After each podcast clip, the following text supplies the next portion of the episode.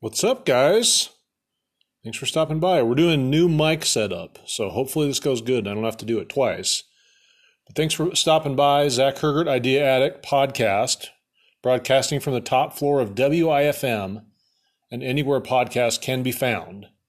Share this podcast with uh, someone you love, someone you hate. Share it with a family member. Share it with a stranger. Just share it.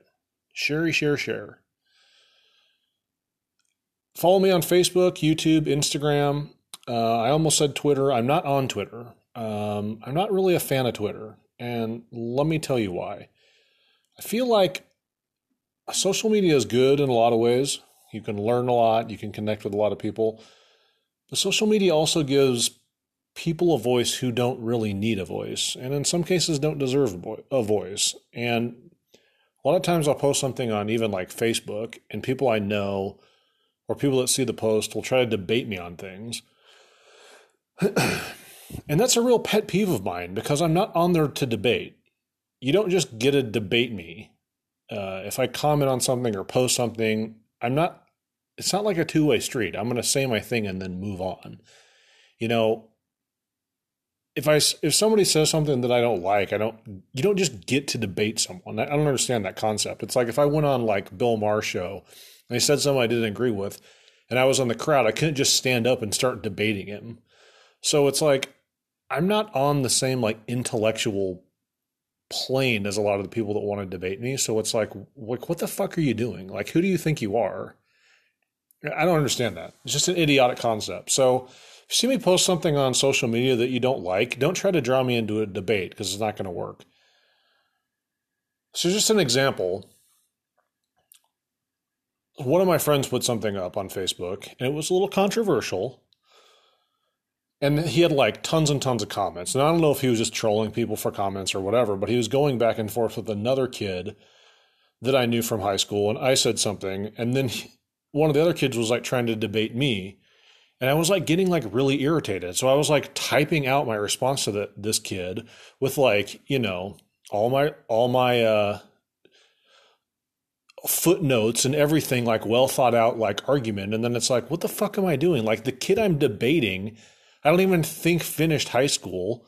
I think he lost his driver's license permanently when he was like 24 or 25 it's like wh- like what i'm like crawling down in the gutter with you? You're like a scab on the face of humanity. So it's like no. So anyway that's my opening rant but so i'm not on twitter I have an account on Twitter, but I never post. I'm not. No one follows me. I don't really have any followers. I just use it to uh, uh, keep up on all my Las Vegas Twitter accounts, so I can I know what's going on there. But anyway, so like, let's get into it. And uh, today, today I kind of want to like unpack a little bit of what I was talking about in the last episode. In the last episode, I feel like I was really shitting on corporate corporate America and I was really shitting on the concept of just having one job, you know, like having having like one job at one employer and trying to like stick with it from day 1 until like the day you retire. And obviously I talked a little bit about some of the problems with that with that, but I kind of like want to go over some some of the specific issues that I see with that and just some other things. So the biggest problem with having a job is that you have all of your eggs in one basket.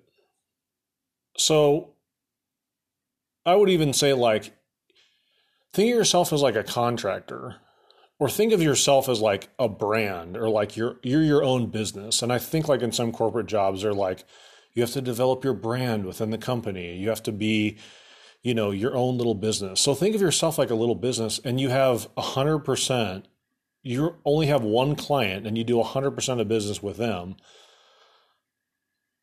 And what happens in like every relationship, and I'm not talking about a, a I'm not talking about a marriage or like a, uh, a romantic relationship. I'm talking about like a business relationship. It goes on, it keeps going on until somebody fucks up and then when somebody fucks up, that relationship is over.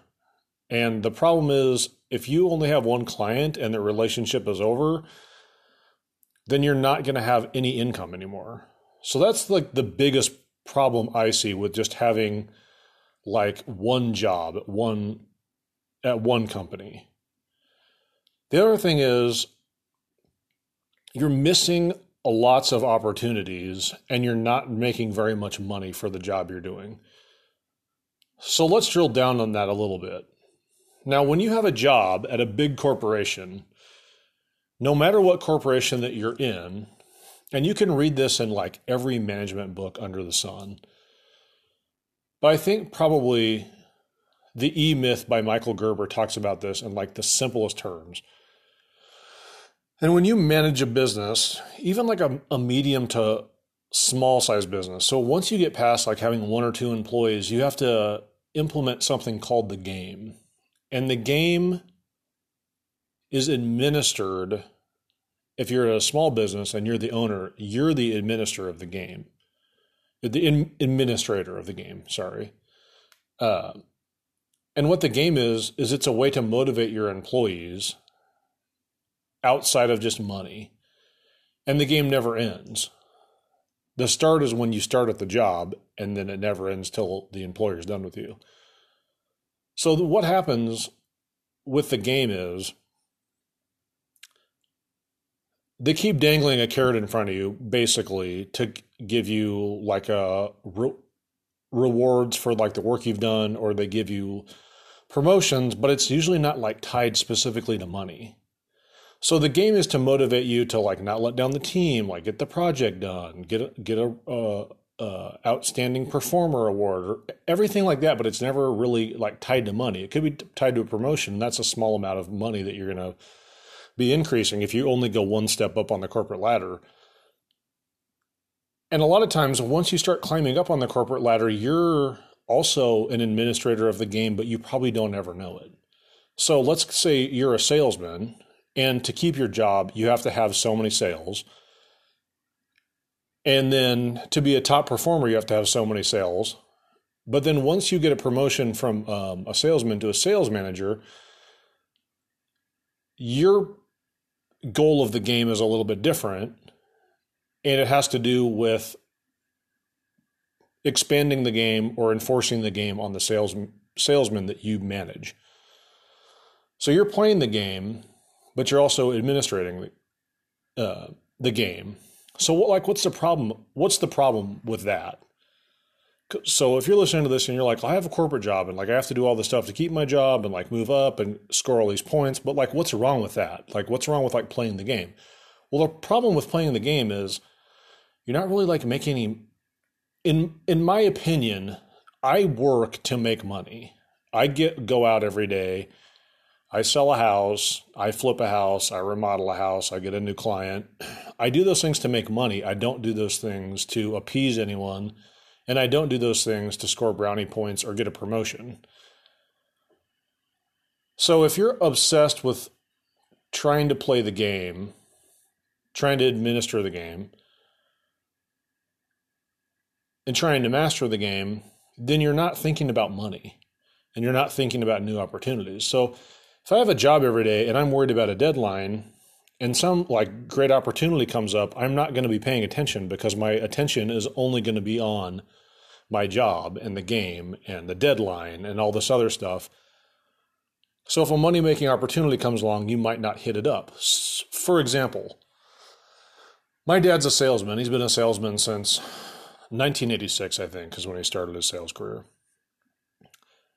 And his job is he really doesn't it's sales and service. So once he gets a customer, he has to like service the account to, in order to keep those sales.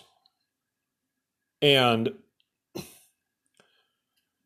part of that is like a lot of logistics because a lot of the stuff he sells are frozen. So not only are you selling things, you have to make sure that they're delivered. You have to make sure that they don't thaw, that it's the right amount of stuff, blah, blah, blah. So all the details like really add up. And one time somebody came to him and said, one of his customers actually, and said, Hey, would you want to like partner with me on like a, on a fireworks stand? And at the time, you couldn't sell fireworks within the city limits of Omaha, Nebraska. So um, Omaha, I think, is about right around 800,000 people. Well, I guess we'll find out after the 2020 census, but it's you can say it's right about around like 775 or 800,000 people. So that's like the majority of people in Nebraska. So before before like a couple years ago, you could only sell fireworks outside the city limits. So if you had a fireworks stand and you had ground to sell it on, you could make a killing. So this guy came to my dad and was like, "Hey, you want a partner?" And my dad was like, "Well, I don't know." And the guy's like, "Well, each one of us will make 50 grand. It only it, the, the fireworks stand only is up for like 3 weeks." He's like, I'll split everything like down 50 50. I'll front the money for the fireworks and everything. But my dad couldn't do it because my dad had a job that he had to worry about. And he couldn't say, like, well, I'll take three weeks off of my job to make 50 grand. Now, 50 grand would be oh, maybe like a half or like a third of like what my dad makes per year, you know. And at that, at that time, that was like 1998. So that's like a pretty sizable amount of money, but he couldn't do it you know, there was no even if he wanted to do it, there would be no possible way. He didn't have three weeks of vacation that he could, he could like dip into. So he's missing opportunities um, by being obsessed with his job, which he had to keep. You know, I mean, he had a family, right? The other thing is if you have a job in corporate America, you're answering to shareholders. Now, if you work at a big corporation, you could have millions upon millions of shareholders. And guess what? If you're an employee there, they don't give a fuck about you. In fact, they actually want you eliminated or you they want your position combined with another position at the company so the stock is more valuable. So you're working for people who really could care less about you. They don't even know you, right? So all these things that's a bad deal for you, especially if that's the only thing you're doing. So, my question is why aren't you going out on your own or at least starting a side hustle? And I know a lot of people, you know, like my dad, he couldn't do it, right? That that particular opportunity he could he couldn't do with the fireworks stand. And I understand, you know. If you have two kids and a wife that you're supporting, you can't be like, well, I'll I'll just step down from my job and hopefully make 50 grand on this fireworks stand. So I understand. But you need to have a long term goal or some long term strategy where you can take advantage of opportunities that, can, that come up and a way to make money in case you don't graduate to the next level of the game or you get downsized or your job get shipped overseas or blah blah blah or your company gets sold or bought out or merged. That's another thing that happens a lot. So you need a strategy for going out on your own someday or at least doing something on the side as a safety net. And i imagine that one of the major reasons that you're not doing this is you're living in fear. And it could be a fear of lots of different things. It could be fear of failure it could be fear of you just don't believe in yourself enough to do it. And I think one of the biggest things is so scary scary about going out off on your own is it's so foreign because we've been programmed to go with the crowd since the day you started kindergarten, basically. You've basically been led around by teachers, parents, guidance counselors, things like that. You know, you like go to school and you like do well in school because you're like, because your parents and your teachers and guidance counselors said, well, you know, if you do, do good in school and you can get into college and you do good in college, then you can get a good job. So you've been programmed to get a good job or work a job really since day one. But if you look at a lot of the most successful people, they actually go against the crowd or they go outside of the crowd. Another thing that people are scared of or that I hear a lot is, well, like, what if? What if this? What if that? And like, you can play the what if game about anything, you know. Like today, I bought a flip. Today, me and my wife bought a house, and we have another house that we sold two months ago, but it hasn't closed because of the coronavirus and under and um, appraisers are scared to go in people's houses because of coronavirus. so that's cost us thousands of dollars, but we have to like keep going. Hasn't closed yet. It's supposed to close this week, but it's like, well, what if that doesn't close? What if this? What if that? It's like you just have to like take steps in faith. You can't play the what if game, otherwise you would never leave your house. You would never leave your bed. You know, because it's like, well, what if I slip and fall out in the shower and paralyze myself? Well, you have to take risks in life. But I would say, like, think about it. Like, you live in, in the United States of America, more than likely, if you're listening to this. I know we have some listeners in South Africa and Australia, which I appreciate. Keep listening. This still applies to you in a lot of ways. Well, it all applies to you. You can learn. So, okay, so like, what if you went out on your own and you had a business and the business failed and you lost everything? There's so many social safety nets in America that, I mean, I had a, I, I knew a guy that was on um, like food stamps and he was getting a tremendous amount of money per month and then like he couldn't they like he said it was harder to get off than to get on.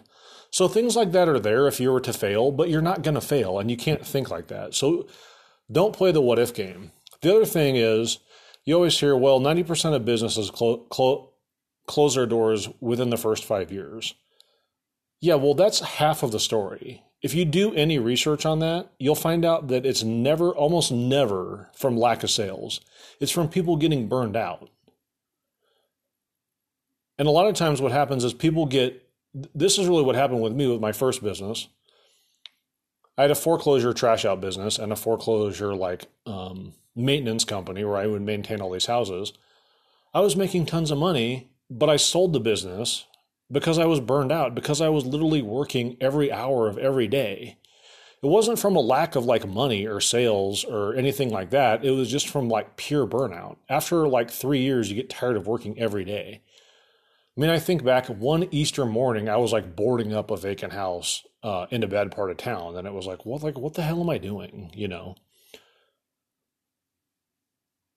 So all those like little catchphrases are like things you hear like, oh, like this amount of business is closed in this amount of time, blah blah blah. Make sure that like you research where that's coming from and get the full story. So I would say that that's that statistic statistic is true. Most people do fail, but it's not from a lack of sales or a lack of money. So what are some things we can do to overcome our fear? If this if it sounds good to you, like, well, you know, I'm stuck in a corporate job or I'm stuck at like one employer and I'm scared because things are changing, I'm getting burned out, or something else I've seen that I want to do, or I want to start a side gig. And one of the first things is like just educate yourself. Just read, look what other people have done. You know, one of the first things I ever did when I went out and started my own business is I just started like reading like crazy. And I probably read between like how motivated I am. I probably read between like 25 and 40 books per year. And one of the first books I ever read about like starting my own business and being an entrepreneur is a book called uh, The Millionaire Mind. And The Millionaire Mind is actually a follow up to another book called The Millionaire Next Door.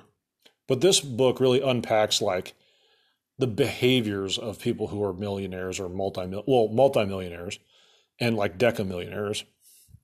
And it goes across it goes like through their mindset, how they like make decisions, how they make decisions on what kind of businesses that they own, which is very important. So books like that really like give you like an inside because when you're like at a job and you don't do any education and you're like think like wow like I know a guy that owns his own business and he's so successful and this and that there's or like you're like oh I know this guy like started his own business it went under blah blah blah so there's like a lot of like preconceived um, notions and preconceived ideas about like being an entrepreneur or being a small business owner that aren't necessarily true. And there's a lot of information there. I would just start like educating myself about things like that. And then also just educate yourself about like different opportunities and, and read other people's like stories about being an entrepreneur. And for like the most most people, you're going to be some so you're going to be doing a business that's more like the millionaire next door or like the millionaire mindset you know? Not a lot of people are going to be like um, steve jobs or mark zuckerberg or things like that. So I, I, would say like you can look at those people but for the most part like that's not who you're going to like grow up to be. Um, the other thing I would look at to overcome fear is just look at immigrants to the United States.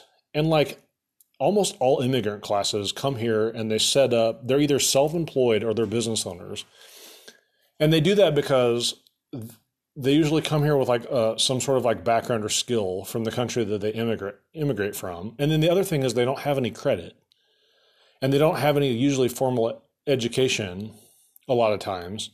Or if they do have formal education, it's not the same as what you would need in the United States. So it's like they would have to like go back to college. Well, you can't like do that if you're not a lot of people are in the position to do that if they come here. So a lot of them just become self-employed or business owners. And everything you read about that, first generation immigrants are almost always like more financially success, successful than Native Americans. Not Native Americans like Indians, but people who were born in the United States. And one of the reasons that they're more successful is because they're self employed or they run a small business. And if, if you're self employed or you run a small business, like you have so much more potential uh, to make money and you have so much more potential to like save just on your taxes. Um, the other thing is kind of going back to the what if, like go down the what if rabbit hole. So like I kind of touched on earlier, it's like, well, what if I like have a business and it fails? Well, you could just go back to doing the same kind of job you were doing before. You know, that happens all the time.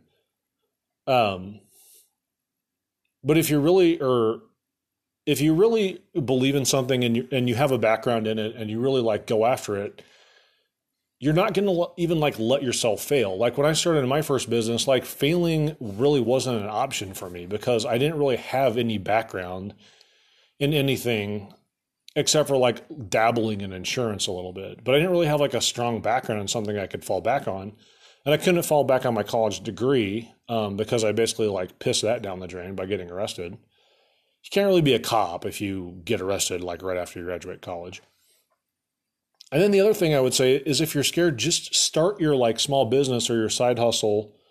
Well, obviously a side hustle, I mean that's a part-time thing, but if you want to start a business, then just start it part-time while you still still are employed full-time and then work it part-time until you're so busy working it part-time that you have to go to doing it full-time. So like if you're like one thing like a lot of people do is they like quit their full-time job to like sell real estate. It's like you can sell real estate part-time for a long time and make a lot of money part-time before you ever would have to jump to like going full-time. And I would say like do it part-time to anyone looking to like do like start a business is to do it part-time. That just makes more sense because if you're like, well, I can't do this or I'm failing or I'm not making enough money, then then your full time job can like prop it up until you either figure it out um, or change it. So just start it. If you're that scared, just start something part time. Um, and you shouldn't, obviously, you shouldn't be scared to do a side gig. That's something like completely different. Um, but I would say like everyone needs a side gig. Um, so this kind of the idea of the day isn't like super original, but I think it's really good. And it's something that you used to see like this a lot, but now you don't really see it. And like I said in the last couple episodes, you know, if you're going to go out and do something like start a small business or start a side hustle or start something part time and then turning it turn it into a business, I say you have to do something that you are attracted to. You have to do something that you like, and you have to do something that fits your personality. So this specific thing wouldn't fit my personality at all, but I know a lot of people they would fit their personality and they can make a, a lot of money at it. So what it is is it's a matchmaking service. So I know people like my age, I'm 34. I'm 34, and a lot of people my age and younger like they've never I mean, you might see like millionaire have seen like millionaire matchmaker on TV or stuff like that but for people like my age and younger, you really like don't see matchmaking services like like professional one-on-one services. It's pretty much all like done with like an app. So like eHarmony, match.com, things like that. and that's what like a lot of people use, but if you like ask your single friends, because it's all like kind of like all these services pretty much came after like I was um in a relationship and like engaged. But all those services basically those aren't really like relation real relationship services. Those are like hookup services, right? Like match.com. Um I think is that the one that you like swipe and if you like the person's face you like connect, I don't know. So like all those things are basically just like things to like hook up, you know. And I feel like millennials and like Zoomers and stuff, it's like they don't even know how to talk to each other. All they do is like text and like do shit online. Anyway, that's a different. I'm I don't want to date myself too much by like shitting on people who don't know how to talk to each other. So a but this idea, a matchmaking service. So this is really more like a personal thing. So this would be like one individual goes to a matchmaker and says like, you know, I'm single. Here, here's like my interests. Um, here's the kind of person I'd like to be like be matched with, and then the matchmaker brings them like sev- several different potential matches. So it's it's basically like Millionaire Matchmaker if you've ever watched that show. I don't think it's on anymore.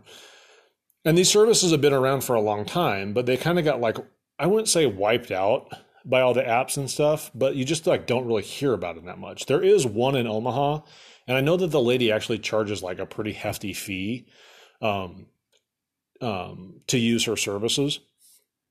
And but I, I feel like sometimes if you if you start a business or a service that like really goes against the grain of of like what's going on, so like everyone is like using Match or like using eHarmony, so this is like directly like against the grain. You know, this is like old school. So like another thing like um, that goes against the grain that's like really effective um, is you know like everyone is going to like digital marketing and like marketing on Facebook and stuff like that. And they're doing that a lot for real estate. But you get like way better responses by like sending shit in the mail if it's done correctly and the other thing you get tons of responses on um, is like going door to door and like knocking on people's door and like introducing yourself and saying oh i'm the realtor that works this neighborhood blah blah blah so that like basically like goes like totally against the grain of what people are used to. Obviously, I don't knock on people's doors because I'm a large man and no one would ever answer. But another agent that I know, her first year she like knocked on people's door and said, "Do you want to sell your house?" and she made like 200 grand. So I feel like a lot of these strategies like going against the grain are like really good. And th- I think this is a really good one. And I think that people who are like really serious about like, hey, like I'm not just like I'm not just doing this to like get laid. I'm not just doing this to like find a fuck buddy. I'm doing this to like really like have a relationship and hopefully like get married um, or have a long term relationship. I feel like that there is a market for this. And I also feel like people want a tailored personal hands on experience with, with like a matchmaker because I feel like you can't just like punch in like this is what I, I like these kind of movies or like here's my political views. I mean that doesn't really like get you that doesn't really make you like compatible with another human being. I mean, it's like a different thing. So I think that people like want someone like a real human being they can sit down with and then say like, go find me somebody who would like fit what I'm looking for. And I think this would re- work really well for people who are older. And when I say older, I mean 30, 30 years old or, or older, um, who are single, and anyone who's like are who's like been divorced like once or multiple times. I think that, that would be a good target market. And obviously older people have more money. You know, you're not going to be going after like 25 year olds. So I did a little bit of research to kind of see because I know like I heard that the lady like locally here charges like I think like between like five and ten grand. I don't know exactly how much. So I went and like found some statistics of some like matchmakers, uh, just like what I could pull offline. And I went to a website called thepennyhoarder.com. And buckle your seatbelts because this is a fucking insane what these people make. So Janis Spindel, her and her daughter own a company called Spindel Serious Matchmakers. They're based out of New York City. And Janis is one of the most experienced matchmakers in New York City, like whatever that means. She charges men a premium for her services. She charges men from $50,000 to $250,000.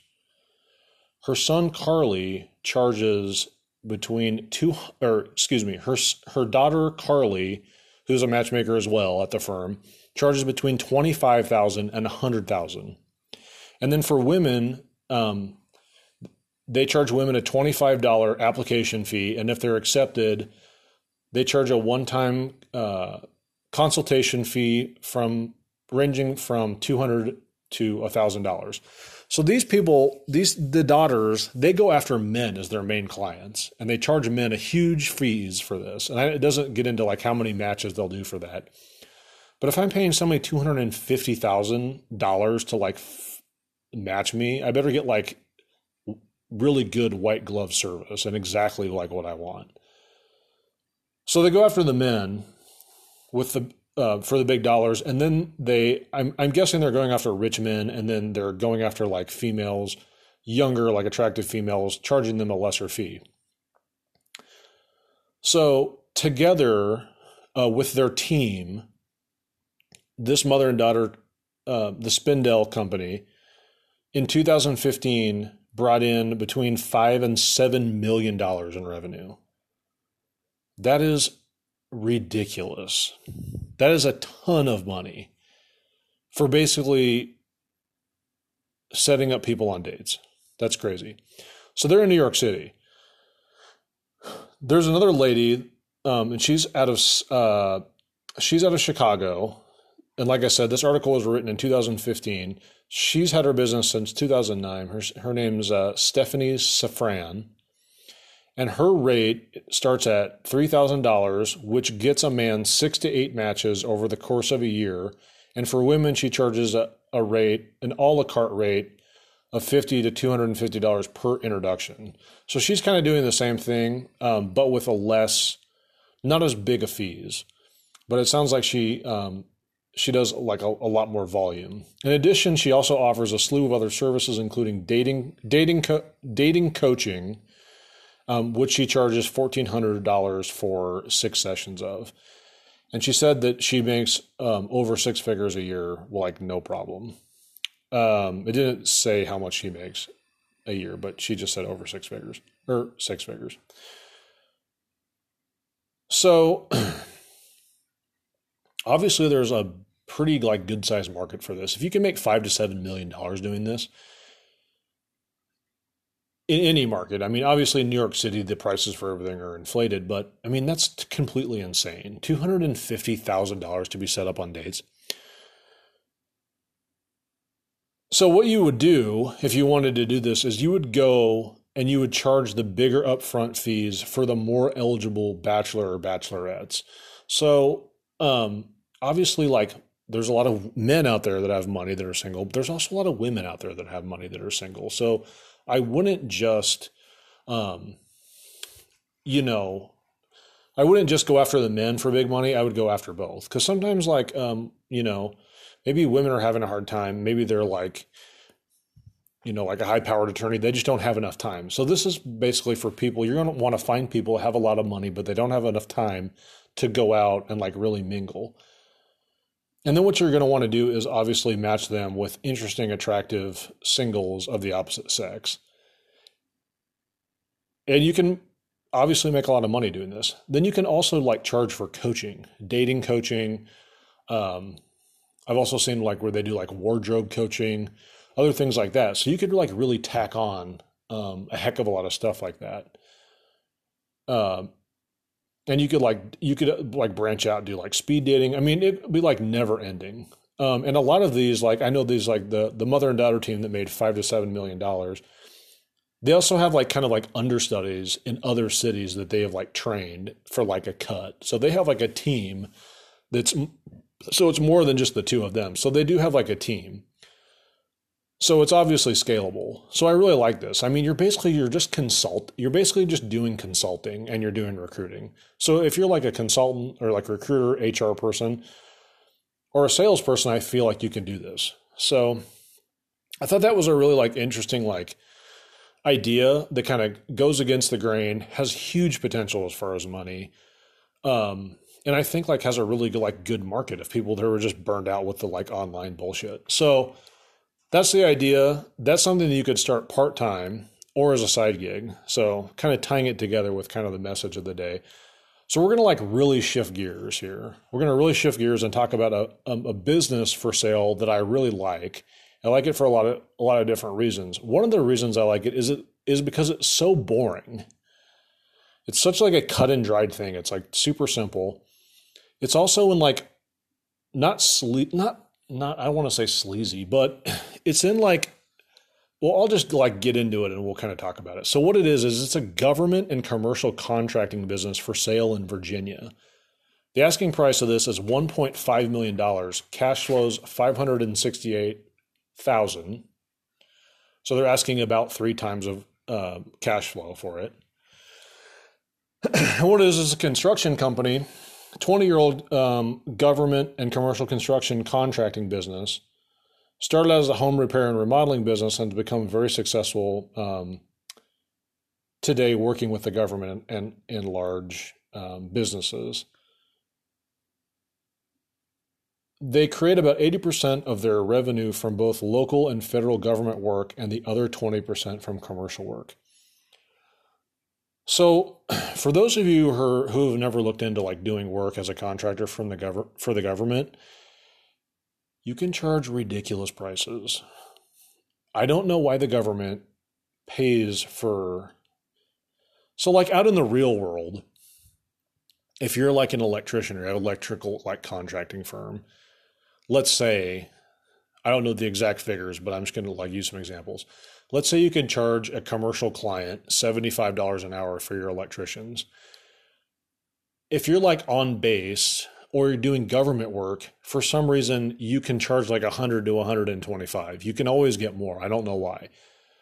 Here in Omaha, there's Strategic Air Command uh, in Bellevue, which is a suburb of Omaha, and they have Strategic Air Command. Like, I don't really know exactly what they do there. They do like a lot of planning for the Air Force, and it's like a massive, like, secure installation that's like subterranean and all this weird stuff. And I knew some guys who were electricians, and they usually got paid like 30 or 35 bucks, but then they go like go work on base and they would get paid like 65. So just like totally crazy. The other thing is like government jobs, if you're a construction contractor and you can get on, they like last forever. They go on and on and on. And once you like kind of get in with them, then it's easy to stay on. So working for the government as a as a contractor is really good. Also working for a government, also having a construction company working for the government in Virginia around Washington, D.C. is good. Because the money in Washington, D.C. is always flowing. So that's why I like this. So, like I said, asking 1.5 million. Give me some more stats on it. They lease a 3,000 square foot building. They have 18 employees. Um, all of the equipment is included in the sale. The nice thing about this is the seller really believes in this company and really believes that a new owner um, could could keep this thing successful and keep it um, lucrative, which I do too. Because like how st- you don't have to be a genius to like work for the government in Washington D.C. and make a lot of money. so because of that, he is willing to do owner financing and he is willing to finance 500,000 of the 1.5 million dollar asking price. He's also willing to stay on for 3 months for training. He's selling the business because he's retiring. And this guy has been running this business out of his house for 20 years. And basically all the owner does is he goes out on bids and is responsible for like the management of the employees like I said, the reason that um, he's selling it is retirement. So that's like the basically the best reason you can have. If you're interested in this business, want some more information, call Steve Sigman. He's at Transworld Business Advisors. He can be reached at 757 821 3002. And I know in the, the last episode, and I kind of talked about like why I think you should have a business. And at the beginning of this episode, I said, like, you know, you shouldn't just have one job. You should maybe consider like owning a business.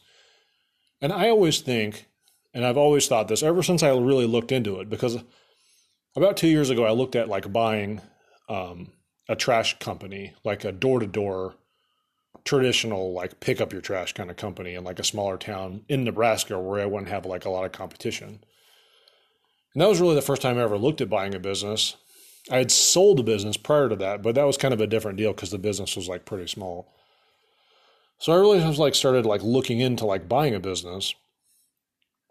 And it is a really good deal. It's a really good deal because a lot there's a lot of like baby boomers who are retiring. And their kids, for whatever reason, like don't want to take over the family business. They want to like go be doctors, lawyers, accountants, things like that. And, and they've seen their parents like run a business and be, and they're like, I don't want to like have to deal with all that responsibility obviously they get a rude wake up call when they go out into the real world and, and they say, oh, well, I'm making a fifth of what my dad made and I have all the same responsibilities he did. And I have no freedom. So kids aren't taking over their parents' businesses. So these business owners, like they want to retire, they don't necessarily they don't want to just walk away from it. You know, when you build up a business over 20 years, there's a lot of you in that business and you don't want to just throw it away you want to like have a legacy and and be able to like tell your kids your grandkids like yeah i started that company um, 20 years ago and it, my company provided like all these jobs for people we did all these like great things around town for the community so all these people like want to sell their businesses and a business is really hard to sell you know i think only I want to say like only like one out of like 20 or one out of 50 businesses that are for sale actually get sold. And it's really sad because like this business has 18 employees, you know. And I guarantee you like if you ran this business, those employees for the most part, especially the ones that have been there for a long time, they're not going to need like tons and tons of like management. They're mostly just going to need you to like stay out of their way for the most part. But for you, like if, if you want to buy a business, it's a, like a fantastic time to buy a business because money is really cheap. And we're going to like go in, get into that in a minute. Money is really cheap. Right now, the economy's dipped a little bit. But as soon as everyone gets over this coronavirus bullshit, it's just going to like skyrocket back up because there's so much pent up demand. You know, all these uh, unemployment numbers are out there, but if you really like dig into the unemployment numbers, like where my dad works, they just furloughed a bunch of people because they're like, well, you can make more money on unemployment than you can at your job because your commissions are so low. So they just like furloughed a bunch of people. Those aren't really like, those are jobless claims, but it's like those people are going to have a job back when everything opens up again.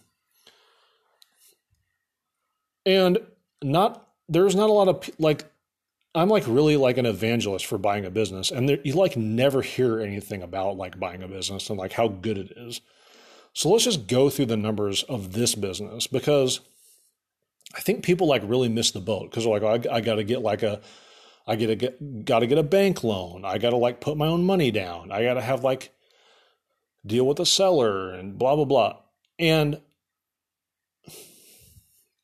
every single like financial business out there that you read about, like Goldman Goldman Sachs, BlackRock, even like GE, like huge companies like this, they have like a private equity arm that goes around buying small businesses and like putting managers in place to run them because they make money. So let's look at this business. This business, the guy's asking 1.5 million, and he's he's willing to do a $500,000 seller carryback. So let's just like run the numbers quickly on this because I want to like really illustrate like how good of a deal this is. and oh, by the way, if you think that like what this guy is saying is bullshit, when you when you put an when you put a deal together like this, they obviously have to open the books, and you're going to hire a CP like a certified or a, you're going to hire an accountant to go like comb over all this guy's books to make sure it's not bullshit. And you also have a five hundred thousand dollar um, insurance policy in case the guy is lying. And if he's already willing to put up a third of what this business is worth, he's probably not lying. Okay. Why would you do that if you're full of shit? Now, the diamond business that we talked about a little bit ago, where, where the guy was not willing to put up any money, that's probably something going on there. So, anyway, this guy's willing to to hold $500,000 back, and let's say you negotiate a payback of five years at 6%. So that's $9,667 per month that you're like paying to the seller per month for five years. So that leaves you with an additional $1 million that you have to get a loan on. So let's say you get an SBA loan, and these are not exact numbers, these are just like example numbers. You can go to like um, do your own research with the SBA to see what like what you would qualify for, what the business that you're going to be buying would qualify for, and like get a payment worked out. So I'm just using some like kind of a, um, example numbers to kind of illustrate my point here. So a million dollar SBA loan, 10 years, and that's going to be based on a 10 year treasury plus, um, plus a rate. So for this example, a 10 year treasury is 0.64%. And I'm just putting on like the highest rate that the SBA website had. So the highest rate that they showed was 4.32% plus the 10 year treasury, which is 0.64%. So that works out to a, a 4.96%. So your payment per month on that $10 million would be $10,587.01. So your total loan payment per month is $20,254.01. But the business makes $47,351.17 per month after everything else. So the f- free cash flow that they're showing is $568,214. So even with all of paying back all the loans per year, um, that is still going to leave you at the end of the year um, as the owner. You could take a salary up to $325,165.92 even with paying the loans and paying your employees and the overhead uh, and paying gas and the of the vehicles that are associated with business and paying insurance and all of that stuff. So the first year, if you could qualify for these loans, the first year operating it, you'd be making over three hundred thousand dollars a year. Oh, and by the way, if you if you said, well, I want to like play it safe and only take a hundred and fifty thousand dollar salary, you could put the other 150 or 175 thousand dollars against those loans and pay them down fast. So what if you could pay the loans down in five or six years, and after that you're making six hundred thousand dollars a year to run this business that this guy's ran out of his house for 20 years.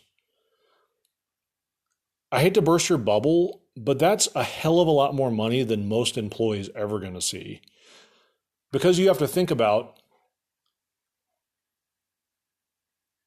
if you think about like a corporate structure, obviously the higher you go, the less people there are. So you have less of a chance to like go up that high. But if you comb through businesses for sale, there's tons and tons and tons of businesses for sale, and a lot of businesses you can find have cash flow over five or six hundred thousand dollars, and then you're like, well, what if I couldn't like um, qualify for the loan?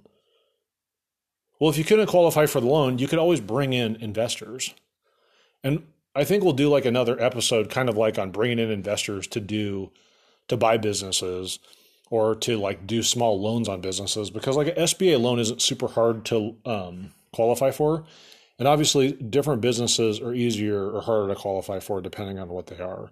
But I just want to illustrate that. So it's like if you bought this business, you could be making three hundred thousand dollars a year right off the bat. So real quick, let's get to the three critiques and there's going to be some surprises in here for you. Bingo bongo. So the first one, someone asked me, they want to start a garden center. So, like a greenhouse, like selling plants, trees, mulch. Uh, yeah, love it. Every single garden center every spring is totally packed with people. Now, if you're in somewhere like Nebraska, it's going to be real seasonal. But if you live in somewhere like Nebraska where there's snow on the ground for so long, obviously you could sell ice melt and stuff like that. But when there's snow on the ground, once the snow melts and it gets pretty nice outside, everyone wants to work on their lawn. So like today, I was loading up my stuff to like go work on a house, and like every house around me, people were out working on their like working on their lawns, putting down fertilizer, putting down mulch, like planting stuff. So I think like a garden center is a great idea if you could control your overhead and you could get things sold. I think it's good. I also think you could start out small and like work your way up.